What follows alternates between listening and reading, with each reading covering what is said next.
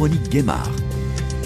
Bonjour à tous. Après le premier volet de Religion du monde consacré la semaine dernière au mécanisme de l'ONU sur la liberté de croyance et de religion, où nous avions rencontré Nassila Khania, la rapporteure spéciale de l'ONU sur ces questions, focus dans ce deuxième volet sur un autre mécanisme indépendant, le mandat de rapporteur spécial de l'ONU sur les droits des minorités nationales, ethniques, religieuses ou linguistiques. Et c'est le Canadien Fernand de Varenne qui exerce ce mandat actuellement j'ai pu le rencontrer à Genève. Nous ne pouvons pas aborder tous les dossiers urgents sur ces questions de façon exhaustive, mais il sera question en particulier de la situation en Birmanie, en Inde, au Pakistan et plus généralement du rôle des réseaux sociaux dans la diffusion de messages de haine contre des minorités religieuses. bonjour, Fernand de Varenne, rapporteur spécial de l'ONU sur les questions relatives aux minorités. Donc, dans le cadre de mon mandat, mandat qui émane du Conseil des droits de l'homme de l'ONU, je traite des questions des, droits humains des minorités nationales ou ethniques, religieuses et linguistiques. De croyances, euh, pas uniquement de religion. Exactement. Donc, minorités religieuses ou de croyances, qui peut inclure, par exemple, euh, les athées, les agnostiques, euh, les non-théistes, en fait, et même de certaines croyances traditionnelles, si vous voulez. Donc, c'est une conception ou c'est un concept qui est très vaste, qui englobe beaucoup plus que, si vous voulez, les religions traditionnelles. Fernand de Varenne, en quoi consistent les minorités pour l'ONU? Être une minorité, par exemple, être une minorité religieuse ou linguistique ou ethnique, n'exclut pas être, euh, faire partie d'autres choses. Par exemple, d'être un citoyen de la France ou d'être euh, membre d'un peuple autochtone. On peut être membre d'un peuple autochtone et membre d'une minorité linguistique en même temps. Et l'un n'exclut pas l'autre, l'un n'affecte pas l'autre. Ce sont des concepts différents qui ne sont pas exclusifs. Et je crois qu'il y a souvent une, méconnaissance, franchement, de, de, ce en quoi consiste une humanité au niveau onusien. Alors, en septembre dernier était commémoré dans le 30e anniversaire de la Déclaration des Nations Unies euh, sur les droits des personnes appartenant à des minorités nationales ou ethniques, religieuses et linguistiques. Donc, c'est une déclaration de 1992. Qu'est-ce qui s'est passé en 92 Pourquoi il a été euh, nécessaire de faire cette déclaration? Très bonne question, si je peux me permettre. Dans les années 90, début 90 et fin 80, il y avait en Europe, en Asie centrale et dans d'autres parties du monde plusieurs conflits finalement, des conflits internes, des conflits domestiques, ou avec des enjeux qui mettent en cause les minorités souvent. Euh, pensez surtout en Europe de l'Est à l'époque, à l'ancienne Yougoslavie, à la chute de, l'Union soviétique. Donc, il y avait au sein de la communauté euh, internationale la reconnaissance que pour qu'il y ait de la paix, il fallait avoir aussi la justice et que plusieurs de ces conflits étaient autour de questions de revendication des minorités aussi, et aussi une instrumentalisation, si vous voulez, des craintes des minorités, du sentiment d'exclusion de certaines de ces minorités. Et donc, c'est dans ce contexte très particulier, contexte quand même mondial, avec aussi beaucoup d'effets en Europe, de conséquences en Europe, qui a mené en quelque sorte à la conclusion qu'il fallait une déclaration pour chercher à clarifier un peu en quoi consistent les droits des minorités au niveau euh, des organes onusiens. Donc, c'était une première étape, et j'insiste sur le concept que c'est une première étape seulement 92, parce que c'est une déclaration, c'est pas, pas un traité, c'est pas un document juridique comme tel. Mais déjà, c'était, euh, il y avait un certain progrès qui était euh, avec ce document. Alors aujourd'hui, quelles sont les situations les plus préoccupantes sur lesquelles vous devez travailler euh, Puisque euh, quand on pense minorité, c'est très très large. Alors peut-être qu'on va resserrer sur les minorités euh, religieuses ou de, croyances, puisque là encore, les situations conflictuelles se sont multipliées à travers le monde. Tout à fait, et je voudrais même ajouter que nous avons une recrudescence en fait des conflits des conflits domestiques à l'échelle mondiale. Je crois, sans me tromper, qu'il y a en ce moment plus de conflits à l'échelle mondiale que dans les dernières 30 années. Et la plupart sont des conflits domestiques qui mettent en cause aussi des minorités, y compris les minorités religieuses. Parmi les plus grands défis aujourd'hui, il y a la situation des Rohingyas, minorités religieuses et ethniques. Donc on parle de la Birmanie. Justement. Donc les Rohingyas, euh, minorités religieuses, musulmanes, en Birmanie à majorité bouddhiste. Voilà. On insiste souvent sur le caractère religieux, c'est un élément important, mais c'est aussi une minorité ethnique et linguistique. Et parce que ils sont, lorsqu'on parle de Rohingyas, ce sont des membres de la minorité bengale. Et ça, on l'oublie peut-être un peu trop. Et c'est une situation, malheureusement, qui date de plusieurs décennies. Hein, ça date pas d'hier. Malheureusement, on oublie que les Rohingyas sont apatrides. Ils sont apatrides, donc à peu près un million d'apatrides qui vivaient au Myanmar et qui avaient perdu leur citoyenneté qu'ils détenaient auparavant en raison d'une série de mesures législatives adoptées par le gouvernement d'abord de, la Birmanie, mais aujourd'hui on l'appelle le Myanmar. Et donc c'est un phénomène qui est en train de s'accroître, en ce sens que plus de trois quarts des apatrides par le monde sont des personnes qui appartiennent à des minorités. Et ça, on l'oublie, et je crois que c'est une lacune qui existe au sein des, différentes mesures, démarches, programmes euh, onusiens pour chercher à, à éliminer, si vous voulez, l'apatridie.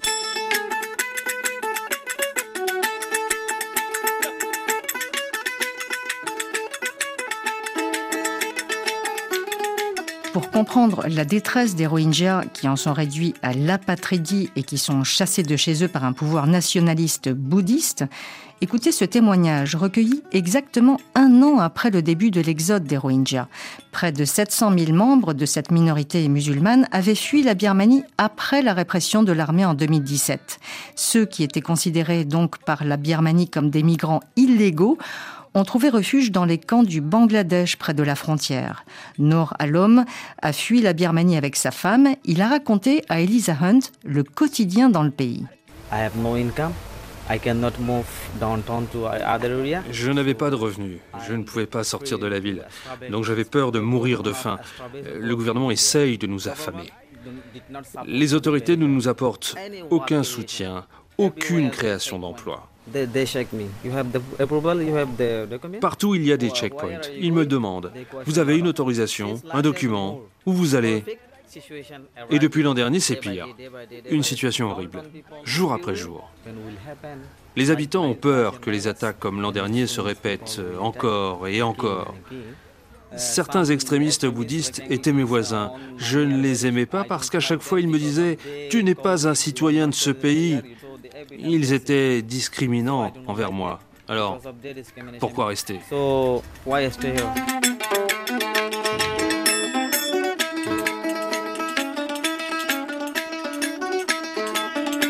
Malheureusement, c'est un défi qu'on n'a pas réussi à régler. Je dis ça parce qu'il y a maintenant en Inde euh, des procédures qui risquent de mener à plusieurs millions de personnes qui pourraient devenir apatrides en grande partie en raison de leur croyance, de leur religion et aussi de leur appartenance ethnique. Mais c'est l'élément religieux qui est, euh, le plus important. Donc sur l'Inde en particulier, donc on parle d'un pays qui euh, met en avant la religion hindoue en premier lieu et qui stigmatise actuellement d'autres minorités religieuses, dont principalement les musulmans.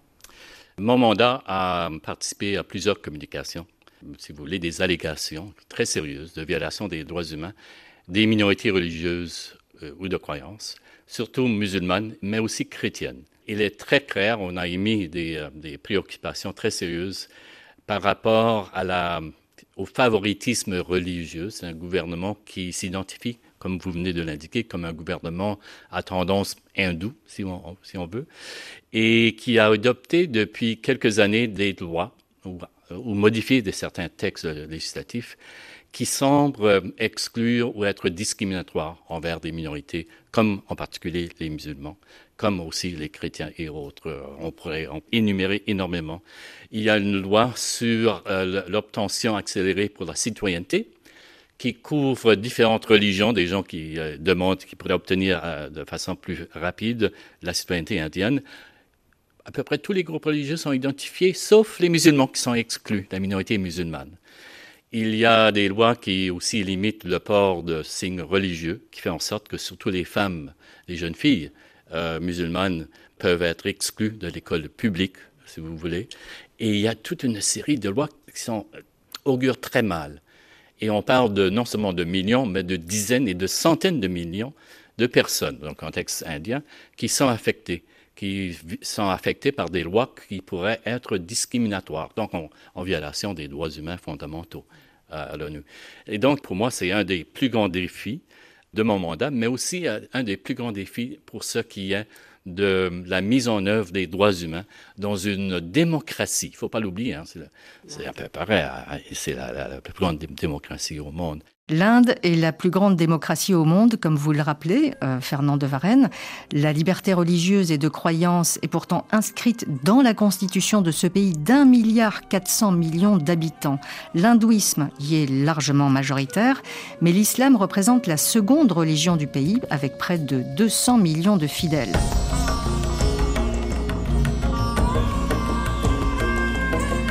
La loi sur la citoyenneté adoptée en décembre 2019 par le Parlement indien favorise l'accès à la citoyenneté des réfugiés qui ont fui le Pakistan, le Bangladesh, l'Afghanistan, à condition qu'ils ne soient pas musulmans. En août 2019, le gouvernement avait aussi mis fin brutalement à l'autonomie constitutionnelle du Cachemire, qui est la seule région musulmane du pays. Depuis l'arrivée au pouvoir en 2014 de Narendra Modi et des nationalistes hindous, et surtout depuis sa réélection en 2019, les opérations punitives contre des musulmans se sont multipliées. En avril dernier, le gouvernement lui-même a mené à New Delhi une grande opération de démolition qui a choqué l'opinion. Des bulldozers ont détruit sans prévenir des dizaines de commerces d'un quartier à forte concentration de musulmans, soi-disant parce qu'ils auraient été construits illégalement. Notre correspondant à New Delhi, Sébastien Farsi, était sur place. Écoutez son reportage. Medina marche sur un tas de briques empilées devant sa maison. C'est tout ce que le bulldozer a laissé de son petit magasin de légumes que cette musulmane tenait avec sa famille depuis plus de 30 ans. On a grandi ici, on a réussi à gagner un peu d'argent et tout d'un coup, ils démolissent tout sans nous prévenir. Dans ce quartier de Jahangirpuri, à forte concentration musulmane, des dizaines de commerces ont connu le même sort, soi-disant illégaux, donc rasés. Mais cela arrive surtout quatre jours après qu'une procession hindoue violente et illégale y a entraîné des affrontements avec les musulmans. Les nationalistes hindous au pouvoir ont promis de venger les hindous. C'est alors que les bulldozers sont arrivés. Le bulldozer a détruit la porte de la mosquée, mais il n'a pas touché au temple hindou à côté. Ici, on a toujours considéré que Dieu était unique. Mais eux, ils font la différence entre hindous et musulmans. Pourquoi ils nous traitent comme ça? La même procédure a été suivie dans d'autres États dirigés par le BJP. Violence religieuse suivie de bulldozers contre les musulmans. À New Delhi, la Cour suprême vient toutefois de suspendre l'opération potentiellement illégale. Sébastien Farsi, New Delhi, RFI. Et mercredi 19 octobre dernier, le secrétaire général de l'ONU, Antonio Guterres, qui était en déplacement en Inde, a critiqué le bilan indien en matière de droits humains. Lors d'un discours prononcé à Bombay, Antonio Guterres a déclaré qu'en tant que membre élu du Conseil des droits de l'homme, l'Inde a la responsabilité de façonner les droits de l'homme dans le monde et de protéger et promouvoir les droits de tous les individus y compris les membres des communautés minoritaires. Il a salué l'évolution de l'Inde depuis son indépendance en 1947, mais le chef de l'ONU a regretté que la notion selon laquelle la diversité est une richesse n'y est pas garantie. Glenn Payot est le représentant auprès de l'ONU pour Minority Rights Group International, une ONG qui travaille sur les minorités ethniques, religieuses et linguistiques à travers le monde. À l'instar de Fernand de Varenne, il se dit très inquiet de la dégradation des droits des minorités religieuses en Inde. On travaille sur la situation de minorités religieuses dans une cinquantaine de pays en tout à travers le monde, euh, mais on a un certain nombre de situations qui nous inquiètent euh, particulièrement notamment la situation de l'Inde, qui est une situation où les minorités religieuses, et notamment les, musulmans, euh, leur situation s'est considérablement détériorée euh, ces dernières années. Hein. Il faut bien voir qu'en Inde, quand on parle des musulmans, on parle de 200 euh, millions de personnes, environ 10% de la population musulmane mondiale. C'est une situation qui nous inquiète suite à l'adoption d'une série de lois qui visent directement ou indirectement les minorités religieuses qui peuvent prendre différentes formes. Il y a des lois anti-conversion, par exemple. Il y a des lois spécifiquement contre l'abattage de vaches, de bovins. Euh, des lois également qui restreignent l'accès à l'éducation des jeunes filles musulmanes et des lois discriminatoires euh, en matière d'accès à la nationalité indienne notamment dans l'état d'Assam où on a 2 millions de personnes des minorités bengalis, essentiellement musulmanes et aussi hindous, euh, qui risquent de devenir apatrides dans les quelques mois qui viennent si, rien n'est fait pour remédier à cette situation. Ce qui est surtout problématique en Inde, c'est que ces lois qui ont été adoptées ces dernières années et le climat politique global en Inde, depuis l'accession du gouvernement actuel, du BGP, hein, et la montée du nationalisme hindou, a euh, véritablement libéré la haine. Ça, c'est ce qu'on observe sur le terrain. Euh, ça a donné une justification à des actes et à des paroles inacceptables. Donc on assiste en ce moment, et depuis déjà quelques années malheureusement, à une véritable épidémie de, discours de haine, de discours haineux, en ligne, mais également dans des discours, dans des rassemblements politiques et religieux auxquels participent parfois des, autorités publiques. Faut libérer également les crimes de haine, euh, encore une fois, qui visent euh, essentiellement les, musulmans. Et on a assisté à la création de groupes et de milices qui euh, se sont autorisés à en quelque sorte faire justice eux-mêmes et on a vu des scènes de véritable lynchage, euh, notamment contre des personnes musulmanes accusées de participer à des abattages de bovins. Voilà, ça c'est pour les principaux points qui nous inquiètent par rapport à l'Inde. Il y a aussi eu, euh, des affaires qui concernent les bouddhistes également. Donc les musulmans ne sont pas les seuls visés non, exactement. Alors, les musulmans ne sont pas les seuls visés. Ils le sont principalement dans le discours des nationalistes hindous, mais d'autres minorités religieuses, y compris les bouddhistes, mais aussi les chrétiens, les sikhs, les baha'is dans une moindre mesure, euh, sont aussi victimes euh, de la détérioration du climat actuel, euh, des lois discriminatoires envers les minorités religieuses et de ce climat plus difficile pour le travail des défenseurs des droits de l'homme et des journalistes, et notamment ceux provenant de minorités religieuses. Hmm. Et quel est votre rapport avec le, rapporteur spécial de l'ONU euh, euh, sur les minorités qui euh, travaille sur ces questions et qui lui aussi se dit très préoccupé par la situation en Inde?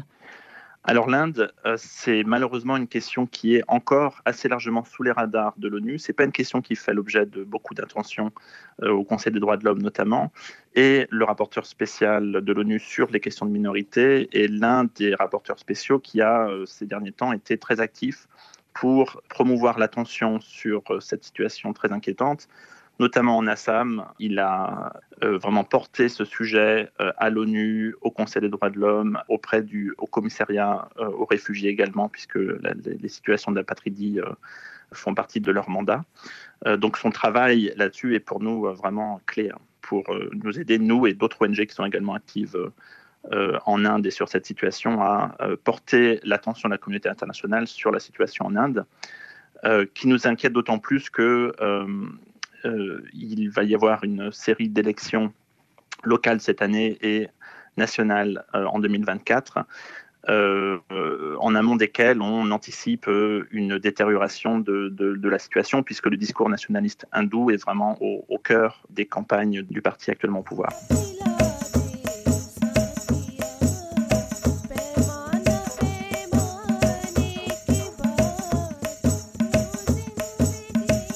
Autres dossiers sur lesquels travaille l'ONG Minority Rights Group, comme le signale Glenn Payot, la situation en Afghanistan et les minorités chiites, Hazara en particulier, qui sont persécutées par les talibans et visées par des attentats de la branche de l'organisation de l'État islamique en Afghanistan. Alors nous, euh, travaillant sur les minorités, on travaille essentiellement sur la situation des chiites Hazara, des Ahmadis également, mais il y a d'autres minorités, les Baha'is de nouveau, les chrétiens, euh, les hindous, les soufis. Les Azarachites en, particulier représentent quand même 10% de la population en tout de l'Afghanistan. Donc là encore, c'est une, population importante. Et euh, depuis le retour des talibans, on a assisté à une série d'arrestations arbitraires, euh, de tortures, de disparitions forcées et également des exécutions sommaires qui ont visé notamment des membres de cette communauté azarachite et également des, des Ahmadis, hein, qui nous inquiètent particulièrement.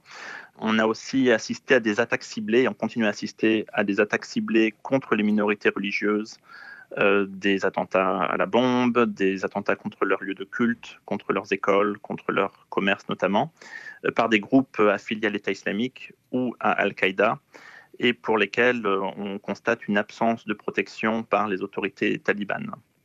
Donc une situation extrêmement précaire euh, en Afghanistan pour les minorités religieuses. C'est aussi le cas évidemment euh, des femmes et des filles et des personnes LGBT+. Et donc nous, on travaille beaucoup sur cette situation. Il y a maintenant un rapporteur spécial de l'ONU sur l'Afghanistan euh, qui prend à bras le corps la situation de ces communautés qui sont particulièrement visées par un gouvernement taliban qui ne fait pas de place à la diversité religieuse, bien évidemment. Euh, et là-dessus, euh, c'est important qu'il y ait un travail de documentation qui soit fait de la situation de ces, populations, euh, notamment dans la perspective de l'obtention du, droit d'asile. Quand les, talibans ont reconquis le pouvoir à, Kaboul, on a beaucoup travaillé avec des États pour faciliter les demandes d'asile de membres de ces communautés qui devaient fuir pour qu'il y ait une bonne compréhension par la communauté internationale de la situation particulière de ces communautés pour qu'elle euh, puisse être traitée comme il se doit euh, dans le cadre de l'obtention du, droit d'asile. Fernande de Varenne, vous insistiez dans vos derniers rapports sur le rôle que jouent les réseaux sociaux dans la diffusion de messages haineux, de stigmatisation. C'est vraiment un phénomène que vous avez noté ces dernières années, très important. Tout à fait. Et d'ailleurs, je dois, Sur tous les continents Sur tous les continents. Et penser un peu. Et là aussi, je dois signaler, c'est que le discours haineux ne cible pas tout le monde de la même façon. C'est pas, on ne respecte pas le droit à l'égalité dans, les, dans le discours haineux. C'est surtout les minorités, minorités religieuses ou ethniques ou même linguistiques qui sont ciblées.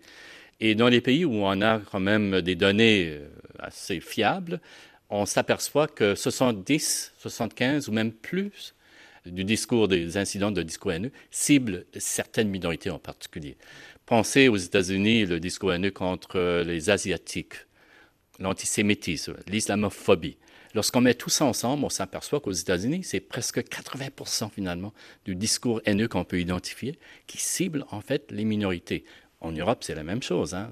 C'est l'antisémitisme, encore une fois, l'islamophobie, mais aussi l'anti-Rome. Anti, euh, sentiments qui s'expriment contre les Roms dans plusieurs pays en Europe. Et également, il y a même des situations de, russophobie maintenant qui, émanent et d'autres phénomènes où c'est encore une fois des minorités qui sont ciblées. Donc, nous ne semblons pas pouvoir endiguer ce tsunami finalement de haine qui circulent dans les médias sociaux.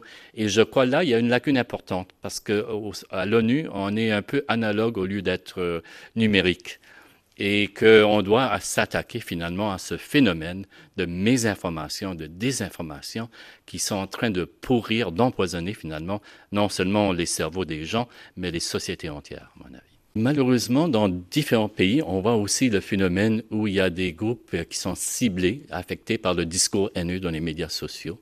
Il y a des appels au génocide qu'on rencontre encore aujourd'hui euh, en Inde, envers par rapport à, la, qui cible la minorité musulmane, mais aussi en Afrique. Euh, on a eu des cas, des situations au Nigeria où il y avait des appels finalement au massacre de groupes chrétiens dans différentes régions du Nigeria. Dans le nord du Nigeria principalement. Oui, c'est ça, tout à fait. Et vous savez, même en Éthiopie, on en parle un peu moins. Il y a, évidemment, il y a un conflit là, il y a toutes sortes de, tensions. Mais il y a aussi, par les médias sociaux, beaucoup d'appels à la, à la haine, finalement, et même à l'incitation à la violence contre certaines minorités. Et souvent sur la base de religion ou d'origine ethnique. Il y a évidemment des situations de conflit qui mettent en cause des minorités, qui m'inquiètent énormément. Euh, il y a la situation en Éthiopie, où on voit les Tigréens d'un côté, les membres de la communauté Amhara également, mais il y a aussi la minorité Oromo qu'on oublie, qui est une minorité religieuse, de religion, même si c'est le, groupe, le, plus grand groupe euh, euh, religieux ethnique en Éthiopie. Il y a énormément de tensions et je crois qu'on a négligé finalement certaines allégations d'exclusion ou de discrimination.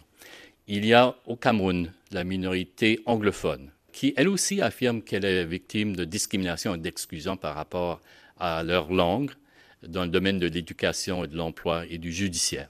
Il y a des tensions, en fait, en République centrafricaine également, qui ont, comme vous le savez sûrement, un aspect de religieux qu'on a peut-être négligé de reconnaître et d'apprécier en fait euh, la teneur.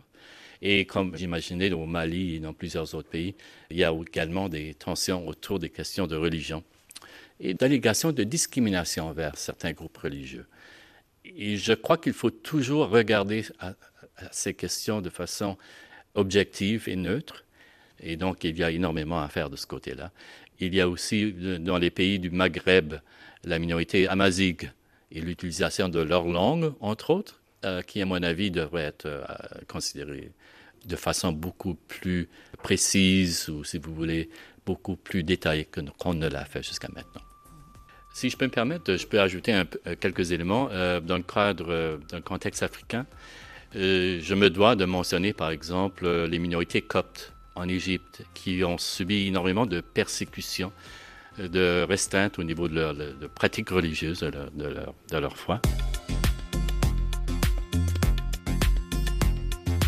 Fernand de Varane, il y a un, phénomène qui s'est accru, je pense en particulier au, Pakistan, euh, sur la question du blasphème. On parlait de, rumeurs, de, des réseaux sociaux. Ce sont des, des allégations de fausses rumeurs euh, euh, qui circulent sur les réseaux sociaux. Le blasphème en particulier, c'est une question qui euh, fait partie de votre mandat, qui vous préoccupe euh, sur la situation au Pakistan en particulier? Oui, tout à fait. Non seulement au Pakistan, mais également dans d'autres pays. C'est-à-dire, euh, on a des lois qui sont très restrictives, des lois qui, en fait, encore une fois, ciblent les croyances ou les religions minoritaires, de façon que sont, on va persécuter ou poursuivre, voire même au niveau criminel, des gens qui tout simplement ont des opinions religieuses ou des, opinions de croyances euh, différents, souvent la plupart du temps minoritaires.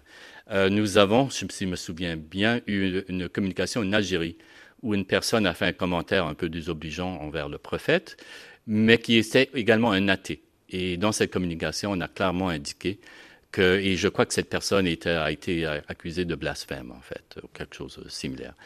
Et on a insisté sur la liberté de religion ou de croyance comme un droit fondamental au niveau international et qu'on ne pouvait pas imposer, si vous voulez, les valeurs de la majorité pour porter atteinte à cette liberté fondamentale. On a, c'est toujours compliqué hein, de savoir qu'est-ce qui est le discours permissible et un discours non permissible, parce qu'il y a quand même des limites à la liberté d'expression.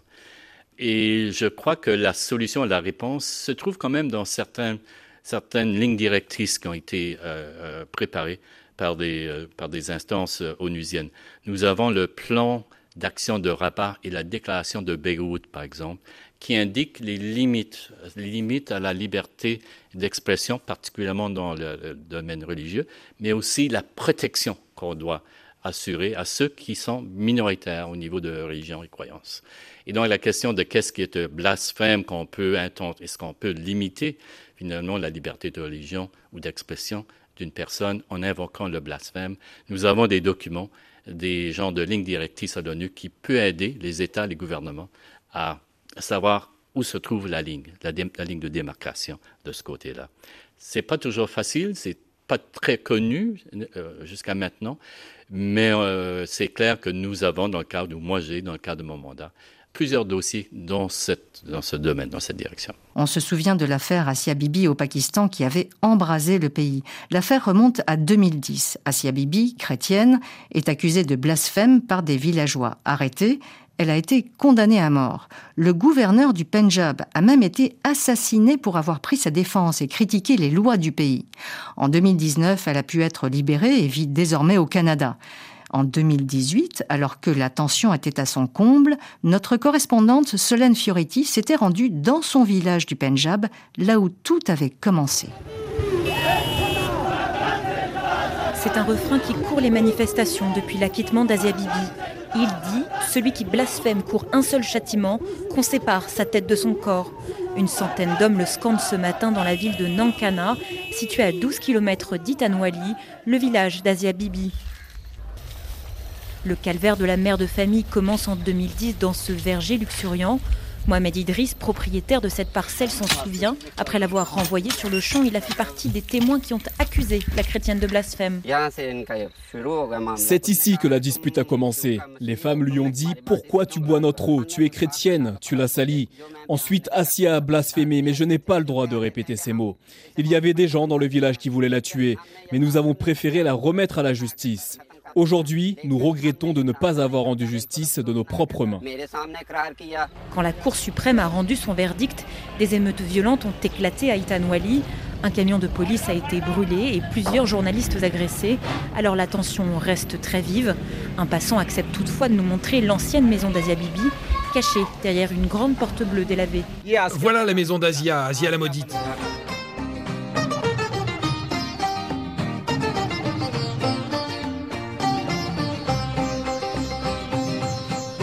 Pakistan, les accusations de blasphème, le plus souvent à l'encontre de minorités, notamment chrétiennes, se sont poursuivies après l'affaire Asia Bibi. Des accusations qui peuvent encore aboutir à des condamnations à mort. Joëlle Fils est experte en droit de l'homme et députée auprès du Parlement suisse. Elle a longtemps travaillé sur ces questions de blasphème. Oui, alors le blasphème, nous, on l'a défini comme étant l'insulte au sacré qui implique une sanction pénale dans la législation d'un pays. Donc c'est une étude que j'ai réalisée avec Cardozo Law School à New York pour euh, la Commission fédérale bipartisane américaine, the US Commission on International Religious Freedom, euh, qui est soutenue par le Congrès. Et ce qu'on a fait, c'est que on a examiné chaque action de l'État dans 84 pays dans le monde où il y a eu des allégations de blasphème qui ont été euh, formulées au cours de euh, cinq ans. C'est-à-dire, on a pris les années 2014 à 2018 et euh, tous les agents de l'État, qu'il s'agit de, policiers, d'agents de, sécurité, de fonctionnaires, de l'administration judiciaire, voilà, toutes les autorités étatiques et judiciaires, on a vraiment produit, si vous voulez, une illustration instantanée de ce qui s'est passé dans tous les États du monde pendant ces cinq années, en 2014 et 2018, en matière de blasphème. Et on a découvert tout plein de choses. Par exemple? Ben, Déjà, on a, découvert qu'il euh, euh, y a 84 pays, à travers le monde, il y a des lois anti-blasphème. Euh, mais que 80% des cas se déroulent dans 10 pays. Par exemple, euh, parmi ces 10 pays On a par exemple euh, énormément de cas qui sont concentrés dans, dans les 10 pays suivants. On a le Pakistan, l'Iran, la Russie, l'Inde, l'Égypte, l'Indonésie, le Yémen, le Bangladesh, l'Arabie saoudite et le Koweït. Donc beaucoup de pays à majorité musulmane Oui, alors évidemment, il y a aussi, on a étudié des indicateurs comme comme le rôle de la religion dans l'État, euh, et ça, ça peut jouer euh, euh, effectivement un rôle. Vous savez, l'Indonésie, par exemple, reconnaît cinq religions. Donc c'est très intéressant parce qu'il y a énormément d'incidents, mais il faut voir aussi les religions qui ne sont pas reconnues, parce que souvent c'est le non-dit qui, qui, parle. Donc oui, les Indonésiens nous disent oui, mais vous savez, nous on reconnaît cinq religions, on est ouvert sur le monde. Bah oui, mais vous reconnaissez cinq, mais ça veut dire que vous ne reconnaissez pas d'autres, et donc les autres sont potentiellement sujets à être accusés de blasphème. Vous voyez, donc c'est très compliqué tout ça. Euh, on a trouvé 732 incidents liés au blasphème au cours des Un incident, c'est quoi? Alors un incident, c'est justement où euh, l'état de droit se met en marche pour criminaliser euh, celui qui est accusé de blasphème. Alors ça peut être euh, une amende, ça peut être quelqu'un qui est interrogé euh, dans une prison, qui peut être emprisonné, ça peut même aller jusqu'à la peine de mort.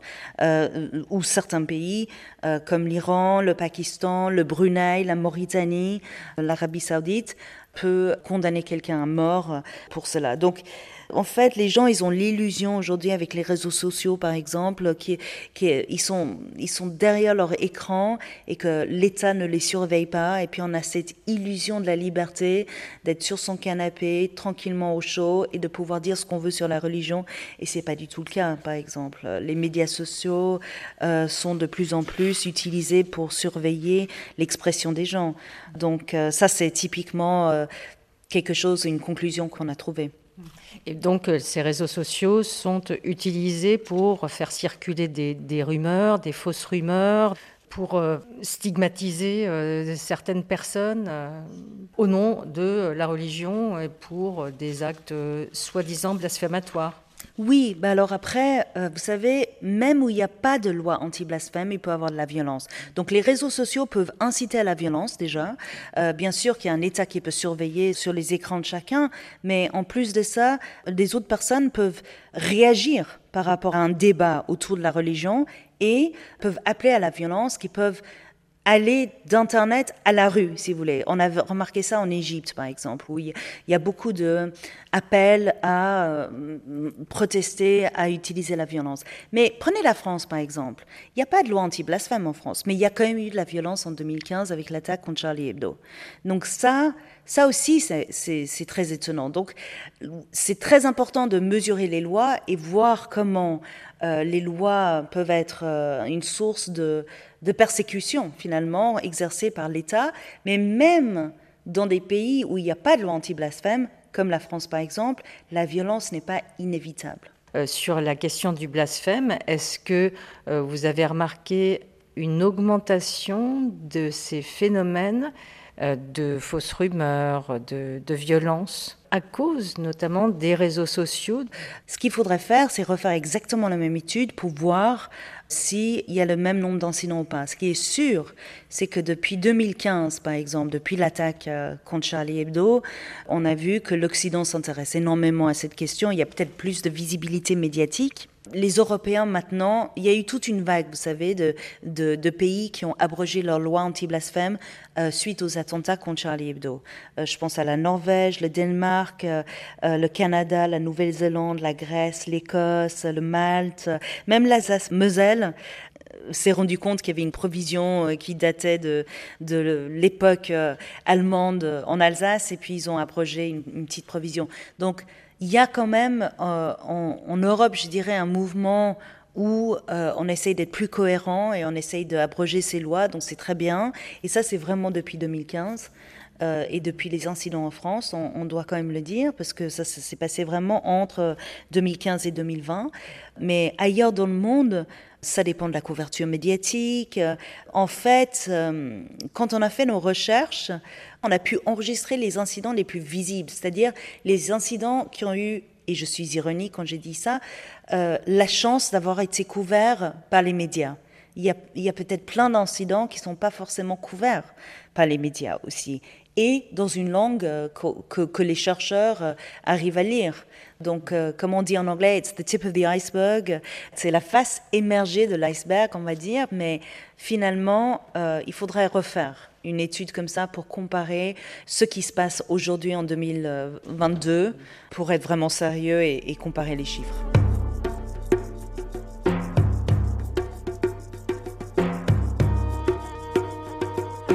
Sur le Pakistan, c'est une question qui vous préoccupe en particulier, cette question du blasphème, puisque on est quand même dans un pays où euh, on a vu un certain nombre de cas euh, qui peuvent aller euh, jusqu'à la mort, jusqu'à l'assassinat euh, pour rumeurs sur une question de blasphème.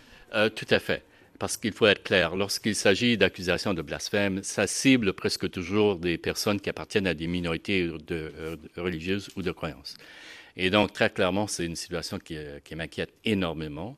Nous avons eu, il me semble, plusieurs communications, plusieurs lettres d'allégation qui porte justement sur euh, un phénomène qui, je crois, a, été décrit comme étant de persécution, euh, qu'on utilise les lois, les textes législatifs contre le blasphème pour, en fait, restreindre de façon excessive la liberté de religion de, de minorités en particulier. Quand vous faites des communications comme celle-là, finalement, est-ce que vous avez l'impression que ce sont des bouteilles à la mer ou vous avez vraiment l'impression que ça peut changer les choses? Est-ce que finalement, il vaut mieux que ça existe, que les, rapporteurs spéciaux existent, que l'ONU même existe, sinon ce serait pire. Enfin, je schématise un petit peu. C'est un peu le phénomène, euh, c'est le phénomène de, de procédures qui peuvent aider certaines personnes et certains groupes. Nous avons eu des situations de succès. Pas toujours, évidemment, parce que souvent, les gouvernements vont nous ignorer, il faut être très honnête. Mais d'un autre côté, nous avons eu des résultats très concrets, euh, très positifs. Il y a eu une situation, c'est une communication qui, euh, qui, a été rendue publique il y a quelques années au Nigeria, en Afrique.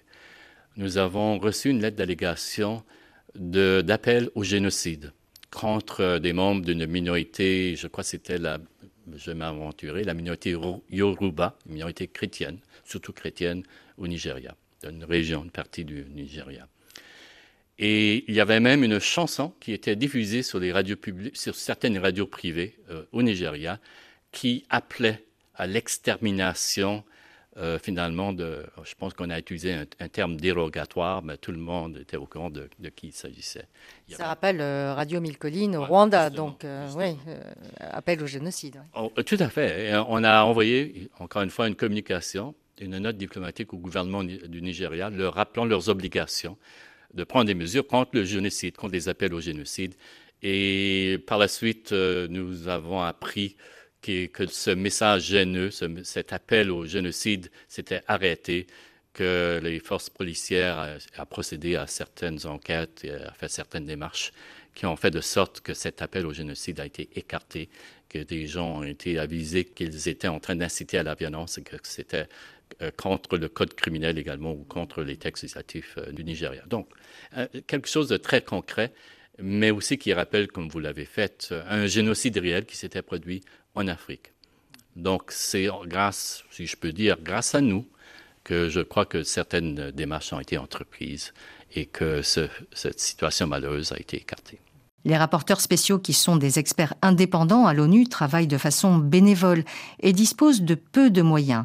Comme le souligne Fernand de Varenne, il leur faut communiquer pour, dans certains cas, obtenir des améliorations, et leurs rapports dépendent de la bonne volonté ou non des États pour les inviter sur place. La politisation des organes de l'ONU, notamment du Conseil des droits de l'homme à Genève, n'est pas nouvelle. Chaque puissance tente d'imposer sa vision du monde, y compris sur les questions religieuses. Depuis 1999, l'OCI, l'Organisation de la conférence islamique, est à l'offensive et tente de défendre devant le Conseil des droits de l'homme de l'ONU son concept de diffamation des religions. Il s'agit, selon l'OCI, de combattre la diffamation de toutes les religions et de l'islam et des musulmans en particulier. Une ligne défendue notamment par le Pakistan. Pour les pays occidentaux qui la rejettent, cela revient à limiter la liberté d'expression. Mais l'OCI a réussi à faire voter plusieurs résolutions par le Conseil des droits de l'homme sur la diffamation des religions, même si elles sont non contraignantes. Sur ces questions de religion, on observe donc une politisation croissante des organes de l'ONU, notamment depuis les attentats du 11 septembre 2001, comme le confirme Glenn Payot de l'ONG Minority Rights Group. La polarisation, comme vous l'avez dit, elle est vraiment toujours là. Euh, sur les questions de liberté de religion euh, ou de conviction. Les questions de liberté de religion ou de conviction, ce sont vraiment des questions extrêmement sensibles à l'ONU. Euh, c'est pas nouveau, elles sont sensibles depuis déjà euh, des années.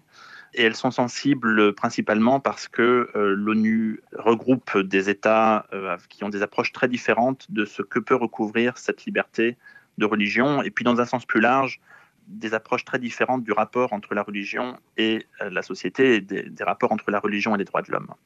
Donc on a typiquement certains États qui vont considérer que la religion doit être protégée, euh, et notamment que le blasphème doit être interdit, que les atteintes au sacré doivent être euh, interdites. Ça, c'est une, vision qui a été euh, largement défendue par l'Organisation de la coopération islamique. Face à ça, on a d'autres États qui pensent que la religion ne doit pas être protégée en tant que telle, en tant que religion, mais qui pensent que le sentiment d'appartenance à un groupe religieux est un aspect fondamental de l'identité des individus et c'est un aspect qui doit être respecté, préservé et accommodé. on trouve beaucoup d'États anglo-saxons qui, partagent cette vision, mais je pense une bonne partie des États membres de l'ONU également. Et puis on a également d'autres États, euh, qui, comme la France par exemple, qui ont avec la religion une relation peut-être un petit peu plus méfiante et qui insistent vraiment sur l'aspect individuel de la liberté de religion, notamment euh, euh, la liberté de renoncer à une religion, de changer de religion, et qui se montrent moins prêts à accepter des, accommodements avec les, communautés religieuses. Donc tout ça mélangé dans un seul conseil, quand on discute les questions de liberté de religion, ça crée beaucoup de tensions et beaucoup de points de friction. Euh, les points de friction principales euh, sur lesquels on travaille, c'est la question de l'articulation entre la liberté de religion et la liberté d'expression. Donc là, on a évidemment la question du, blasphème qui est euh, centrale, euh, mais également la, question du discours de haine, de comment, quelles sont les limites du discours de haine et de l'incitation à la haine religieuse. Comment elle est définie, qu'est-ce qu'on a le droit d'interdire, qu'est-ce qu'on a l'obligation d'interdire? Et qu'est-ce qu'on n'a pas le droit d'interdire? Ça, c'est vraiment une question extrêmement complexe qui occupe l'ONU depuis des années, sur laquelle il y a eu des risques de fragmentation du droit avec des, rapporteurs spéciaux indépendants qui ont pu... Euh, présenter des opinions ou des, interprétations différentes sur ces questions. Et par lequel l'ONU essaie de, sortir, notamment via le plan d'action de Rabat et d'autres standards et processus qui cherchent à, donner un cadre plus clair sur ce que les États peuvent et doivent faire pour contrer les discours de haine. Mmh. Ça, c'est vraiment un point de friction majeur. Et les autres points de friction, peut-être un peu plus anecdotiques, c'est des questions de terminologie, euh, la question de l'utilisation ou non du terme d'islamophobie en est une, la question de la définition de l'antisémitisme est aussi euh, une question qui a beaucoup occupé euh, les États et les Nations Unies. On a, grâce au rapporteur spécial sur la liberté de religion ou de conviction, Ahmed Chaïd, le, notre précédent rapporteur spécial, un petit peu plus de clarté, puisqu'il a, consacré deux rapports à ces questions.